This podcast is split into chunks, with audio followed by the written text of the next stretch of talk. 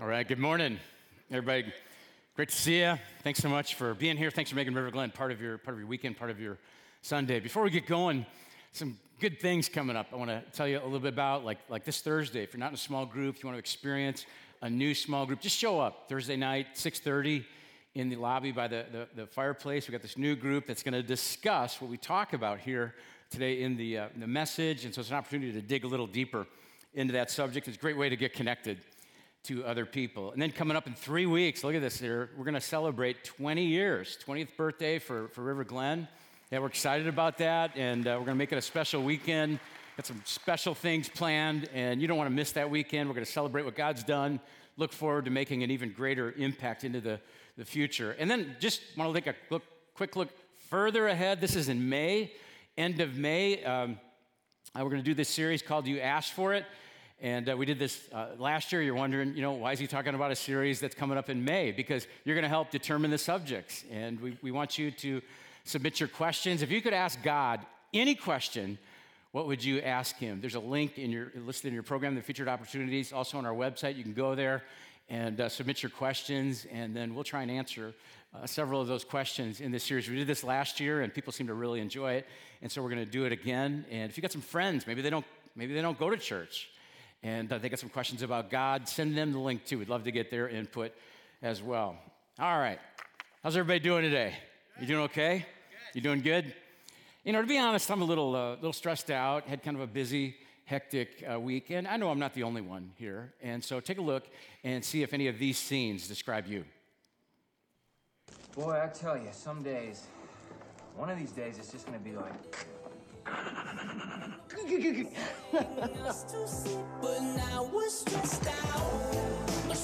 Why does it say pepper jam when there is no pepper jam? So that's how you want to play it, old man? No dessert? Oh, sure. We'll eat our dinner right after you eat this.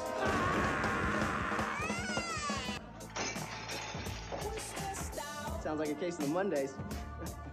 Why didn't you just go home? That's your home. Are you too good for your home? Answer me.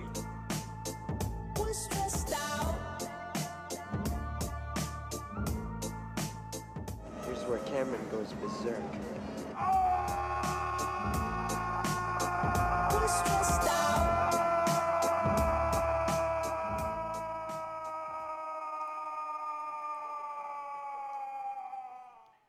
I thought about having us all, that do, all of us do that, but I thought maybe that's not a good way to start. But you know, that's the way life feels sometimes hectic, hurried, frazzled, uh, noisy. Stress has a negative effect in all of our lives. You know, I wonder how does stress affect you?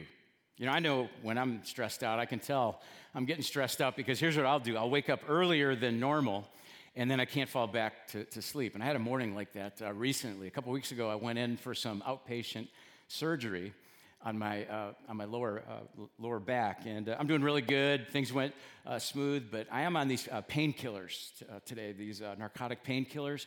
And so if I say something wrong, okay, I'm blaming the pills. All right, it's pills. Fall. I'm kidding. I'm not taking any pills. But the, the day of the surgery was a little bit stressful. I had the surgery scheduled for Monday at noon.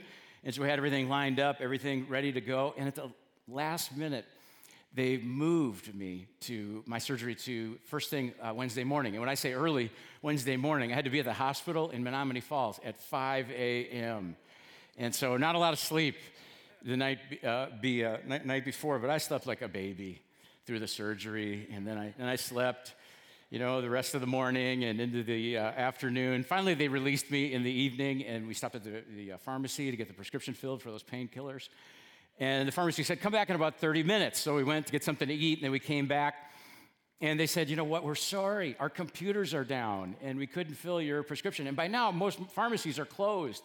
Fortunately, we, we did find one open 24 hours. But then we got home, and uh, it, it, it, had been like an icy rain, just enough that we tried to get up our steep driveway, and we almost got to the top, and the car started sliding back down. The, the driveway almost went into the ditch, and uh, we had to put down some salt and, and shovel. It all worked out, but it was just one of those long, crazy, stressful uh, days. And uh, you know what I'm talking about. I bet we could go around the room right now, we could pass a microphone, and all of you could tell us about a day like that, a day filled with hurry and stress. And for some of you, it's not just a day, your life is filled with worry and stress. And so today we're beginning this new series called Uncovered that's going to bring peace and calm and clarity into all, our, our, all of our lives. Now, as we, as we begin, I'm going to make an assumption about everybody here. And I think it's a safe assumption, but I'm going to assume that everybody here wants to become more like Jesus. And I know for many of you, you've made that decision.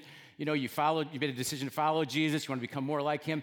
And, but there may be some here who are not sure about Jesus and what you believe about Jesus, but I would bet that you still want to become more like Jesus because Jesus faced more stress, adversity, and pressure than anybody else, but he always stayed calm and, and, and peaceful and focused. And I think all of us want more of those qualities in our lives. But here's the problem when we think about becoming like Jesus, here's what we think I want to be like Jesus in the big moments of his life. I want to have peace in the midst of stressful circumstances. I want to have self control in, when, I'm, when I'm feeling tempted, like Jesus did. I want to love difficult people the way that Jesus did. I want to be able to forgive people the same as Jesus. I want to treat people with compassion, just like he did. We want to be like Jesus in the big moments of life, but yet many of us look back on the opportunities that we've had in our life to have peace like Jesus, to, to treat people with love and, and compassion and forgiveness, and to exhibit self control. And we say, I wanted to do it. I wanted to be like Jesus in that moment, but I blew it. I blew it, I blew it, I blew it. And here's why. And if you will grasp what I'm about to explain to you, this can be absolutely transforming in your spiritual life. Being like Jesus is not a matter of being like Jesus in the big moments of his life. You and I can only become like Jesus by following the example of the overall lifestyle that he chose for himself. You see, the reason Jesus did the right thing in the crucial moments is because he developed and maintained the right spirit the right spiritual practices when he wasn't in those crucial moments. Let me try and illustrate it this way. You know, show of hands on this one. How many of you, when you were a kid, you played some kind of musical instrument, maybe in band or maybe in orchestra? You played some kind of musical instrument. Oh, quite a few, quite a few of you. You know, believe it or not, I played saxophone. When I was in fifth grade, I started playing saxophone in the, uh, in the band, and I started out strong. My parents got me this brand new, shiny saxophone, and I would practice at home. I'd practice all the music. I'd practice the scales. Remember, remember, the, uh, remember the scales? And uh, I don't mean to brag, but I was first chair saxophone player at McKinley Elementary uh, School. But that all changed in seventh uh, grade because for some reason I stopped practicing the saxophone at home. I remember my parents saying things like, you know, we got you that saxophone and we never hear you play it any, any, anymore. And here's what happened I went from first chair to second chair to third chair to no chair because I quit. And the reason I quit is because I had become, at best, a mediocre saxophone player because I didn't practice enough. And here's my point I think many of us are like that spiritually. Some of us are like that spiritually. Maybe we got off to a strong start. Maybe we look really good on the outside. Maybe, we, maybe we've got a, a brand new Bible and we go to church every weekend. Maybe we're even part of a small group. But the truth is, we're never going to really have the peace of Jesus and the love and the joy and the self control and the compassion of Jesus until we adopt the practices of Jesus in our lifestyle. Because if you want to be like Jesus in the spotlight moments of his life, you've got to develop the practices of Jesus in the, uh, in the non spotlight moments. Of, of life. Take a look at this fascinating scripture here from 1 Timothy chapter 4. It says, Train yourself to be godly. Notice, it doesn't say try to be godly. No, you train yourself to be godly. You train yourself the way Jesus trained himself. You practice what Jesus uh, practiced. Think about it this way. If I said, you know, how many of you, you know, uh, show of hands, how many of you could go out tomorrow morning and run a 26 mile marathon? You know, I don't know, maybe a few hands would go up. But if I said, how many of you could go into training tomorrow and nine months from now go out and run a 12, 26 mile marathon. Many of us would have the capacity to do that, but you have to train yourself for the marathon, and you've got to train yourself to be godly. In his book, uh, the life you've always wanted. John Ortberg puts it this way spiritual transformation is not a matter of trying harder, but of training wisely.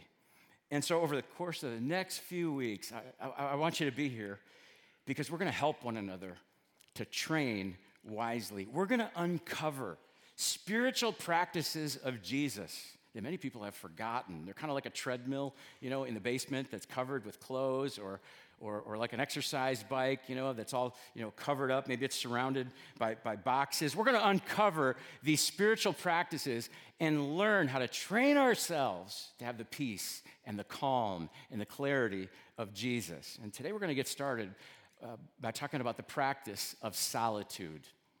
Let me define it for you. Solitude is simply refraining, refraining from interacting with people in order to be alone with God and be found by Him. It's choosing to step away from human relationship for a predetermined period of time in isolation or anonymity to make room for God to occupy our lives. I like how that says it's, it's, it's choosing to, to uh, step away to, in order to spend time alone with God to pursue spiritual goals. Now, I know that when you know many of us hear the word solitude, you know, we got some ideas that come into our head, some images that pop into our, our, our head. Maybe you think, solitude? Seriously? You know, you, ha- you haven't met my kids at home. Solitude? You know, you have no idea how noisy my roommate is. Or maybe some of you are extroverted. When you hear the word solitude, you think about a monk or a hermit, you know, living alone in the uh, desert. But that's not what this is about. This isn't about, you know, throwing away your cell phone and going and living in, in the woods. No, this is about making an intentional decision to spend time alone with God. And this isn't something, you know, only for, you know, crazy people or clergy or the most spiritually committed people. This is for all of us. All of us need to uncover this practice in order to train ourselves to become more like Jesus. And so, what I want to do today is I want to show you some different ways Jesus practiced solitude, and I want to talk about how it can benefit our lives today. First of all, Jesus started his days with solitude. Mark tells us this in the first chapter of his gospel. He says, Very early in the morning, while it was still dark, Jesus got up, left the house, and went off to a solitary place where he prayed. And so Jesus had a regular habit of starting his day with solitude. And this wasn't like a religious activity that he did that was like, you know, check the box on the list of things that made up his life. No, this was a relational activity that helped Jesus really connect uh, with, his, with his father. And so I want you to do me a favor, and I want you to think about, think right now about how do you begin uh, your day? How do you start your day? Here's how I would begin my day. I'd start by, you know, checking, checking uh, emails, and checking text messages and then checking the news. And I could just feel my thoughts and my emotions coil up and tighten, and my mind would start just racing in all kinds of directions, even before breakfast. And so a couple years ago, I made, a, I made a, a decision to try an experiment. I did this on vacation. It was July 2014. We headed up to the Northwoods of Wisconsin for a week. And I just decided in my head, I decided I'm gonna try starting my day in a new way because what I was doing wasn't working and it needed changing. And so I started practicing a few minutes of solitude, you know, before text messages and emails and the news and even before interacting with other, other people. And you know what happened? I could feel the difference in my heart. I felt a little more relaxed and more peace and less stress. And so I continued the practice. And you know what? When I miss a day, and sometimes I do, I can feel it. I can feel my stress level go up. And I think that's why Jesus began each day practicing solitude because it'll bring peace and calm in, into your life throughout the day. And then, second, we see Jesus managed busyness in solitude. I don't know if you ever think about this, but Jesus had a busy schedule. People demanded his time. His days filled up. Look at what Mark tells us, or not Mark, Luke says, that the news about him spread all the more so that the crowds of people came to hear him and to be healed of their sicknesses. And so picture this Jesus begins his ministry and he does all these miracles that only the Son of God could do. And people flock to hear him, they want to see him, they want to experience his, his, uh, his power of, of, of healing. And so, what did Jesus do uh, to deal with the busyness and, and uh, uh, the, the opportunities that increased for him. The next verse tells us take a look at this. Isn't this amazing? Jesus often withdrew to lonely places and prayed. And so, how does Jesus handle the busyness and the extra responsibilities? It seems like the busier he got, the more committed he was to solitude. Now, I don't know about you, but that's some training I need in my life because the busier I get and the more opportunities I have, I tend to think I don't have time for solitude. I've got too much to do. I'm too busy. And I think there's probably a side in many of us that says, I can't escape to solitude. I've got too much to do. There's too many needs to meet. But for those of us that struggle with busyness and overscheduling, remember, remember this, we don't ever hear Jesus say, I'd like to get away for some solitude today, but I don't have time.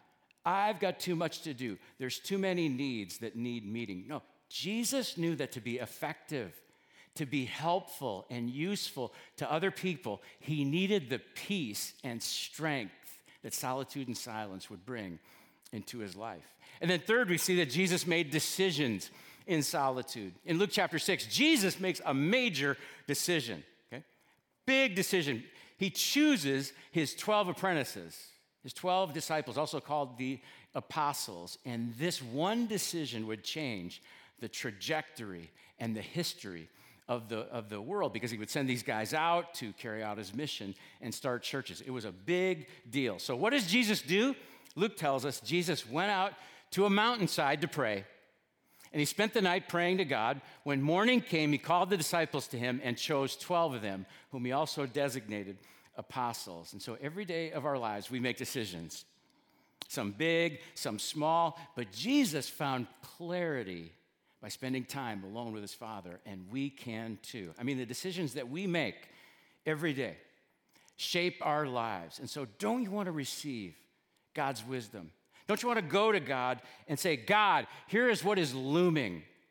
God, uh, how, how, should I deal with this? How would you deal with this? What do you want me uh, to do? It's interesting to me. Sometimes Jesus, when we study his life, he would take uh, you know just a few minutes for solitude. Other times, like in this situation, he would take extended time to be alone because sometimes we just need a moment of solitude. But when, when, when we face maybe a bigger decision, we need to, maybe we need to take longer, extended time for solitude, like Jesus did. Either way, Jesus practiced solitude when making important decisions because we, we, we hear from God more clearly in solitude. And then we see that Jesus processed pain in solitude. In one of the most difficult moments of his life, Jesus receives the news about the murder of John the Baptist.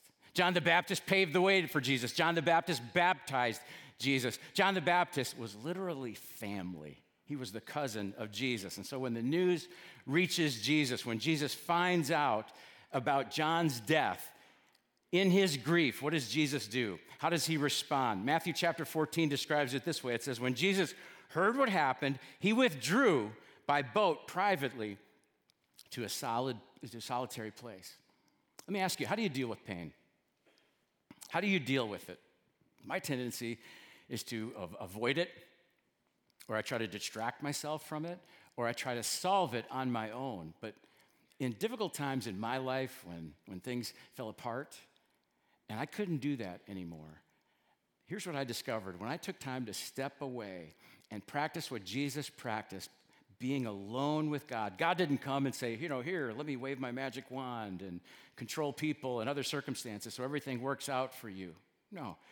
Instead, what I found is this truth that God is always with us became very real to me. Because in the midst of, of your pain, when you withdraw to just be with God, God is there with you. God sits with you. Some of you know exactly what I'm talking about because you've experienced this. And maybe some of you are in the midst of it. You know, right now, there's just so much pain and disappointment in your life, whatever area it might be. Did you know that you can train yourself in solitude and you can experience the healing touch of God simply by going to God in silence and allowing Him to be with you? He will bring you peace and calm and clarity. Solitude isn't the only action we should take when we're dealing with pain in our, in our lives. Hopefully, we, we, when we're dealing with pain, we reach out to family and, and to friends and to our, our small group to, to allow them to also care for us. But there's a, there's, a, there's a peace that can only be found in silence and in, in solitude. And so I want to live like Jesus lived with, with peace and clarity. And so I know that in order to, to become like Jesus, I've got to train myself in how I start my day and how I manage busyness and how I make decisions and how I process pain. And so I want to challenge I want to I want to challenge you, give you some challenges as I challenge myself on how to do this. Let me give you three practical steps that really build on each other. I think that'll help us uncover solitude in our lives today. First of all, start by having minute retreats. You know, maybe this idea of solitude just sounds so foreign to you and, and monk like, you know. That's okay. You don't need to, you know, jump to an extreme. You can begin your training by taking a minute to just be quiet and alone with God. I mean, literally, 60 seconds to pray and thank God and just be still and ask God to be in charge of your life, whatever that might look like. You can take this minute, you know, while you have your morning coffee. You can, you can take this minute in the shower. You can take this minute on your commute to work. Any moment of our day can become a minute retreat. I know people who do this throughout the day, and they'll just stop and connect with God. Even if it's not absolutely quiet, you can begin your training by being alone with God for a minute of solitude. And as you do this, and as you experience the benefits of this, you may want to expand your training to include daily retreats. This is where you start your day alone with God on a regular basis, or perhaps another time of day alone with God on a regular basis. You know, for me personally, I like to start my day, um, you know, this way. And I, I, I, pray and I thank God for what He's provided for me, and I ask God to help me to hear from Him and to respond to Him throughout the day. This is where I like to take out my Bible and I do some reading and reflecting and writing and, and praying. And for me, this isn't in depth Bible study.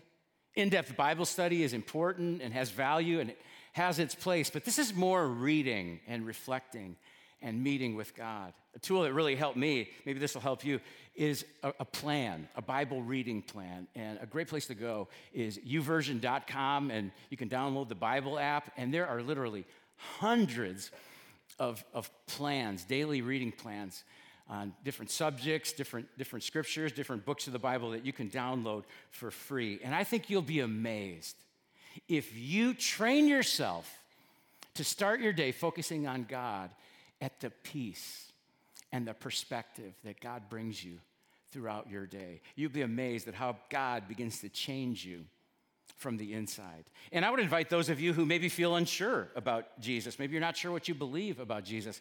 I think one of the best things you can do at that, in that phase of your journey is, is to take some time for, for solitude. Maybe you take out a Bible. You could take the, the Bible in front of you in the chair back. That's our gift to you. Maybe you open it up to the book of John, Gospel of John, and just start reading in solitude. Let it speak to you. Think about your life. Think about Jesus. Here's a scripture for you from Lamentations chapter 3. The Lord is good to those who wait for him. To the person who seeks him, it is good that he waits silently for the salvation of the Lord. You know, for all of us, you know, when, we, when, we're, when we're silent before God, when we spend time in solitude with God, that allows God to speak more directly into our lives. And then lastly, as solitude becomes part of, part of your training to be godly, you might want to try an extended retreat. I know people who just take an entire day seasonally. They take a whole day just to, just to uh, go be with God, go be alone with God. You know, I know people who love to go into nature for extended time and, and focus on God. A couple years ago, some friends, a friend of mine recommended this retreat center to me. It's located in Racine. It's on the shore of Lake Michigan. They welcome everybody. Great place. It's called Siena Retreat Center. Great place to go for an extended retreat or an extended time of, of solitude. I've had the opportunity to go there a few times, and, and every time I leave, feeling closer to, to, uh, to God. Some friends of mine put together a possible retreat schedule for an extended retreat, some ideas of what you might, might do. You can pick this up at the, at the uh, uh, Resource Center in the lobby, or you can go to our website, and there's some very helpful ideas ideas that would, would help us really uh, do any of these three retreats that, uh, that we're talking about. But I want you to remember that these retreats build on each other. And so, you know, don't just expect right out of the gate, you know, to go on an extended retreat. Give yourself some time and grace to get there. The important thing is to remember God is with you. Psalm 46 says, Be still and know that I am God. Habakkuk chapter 2 says, The Lord is in his holy temple. Look at this. Let all the earth be silent before him. God longs for us to be still and silent before him. And so instead of just talking about solitude today, we're going to um, we're going to practice it. We're going to have an opportunity to practice it in a moment. We actually do this every week.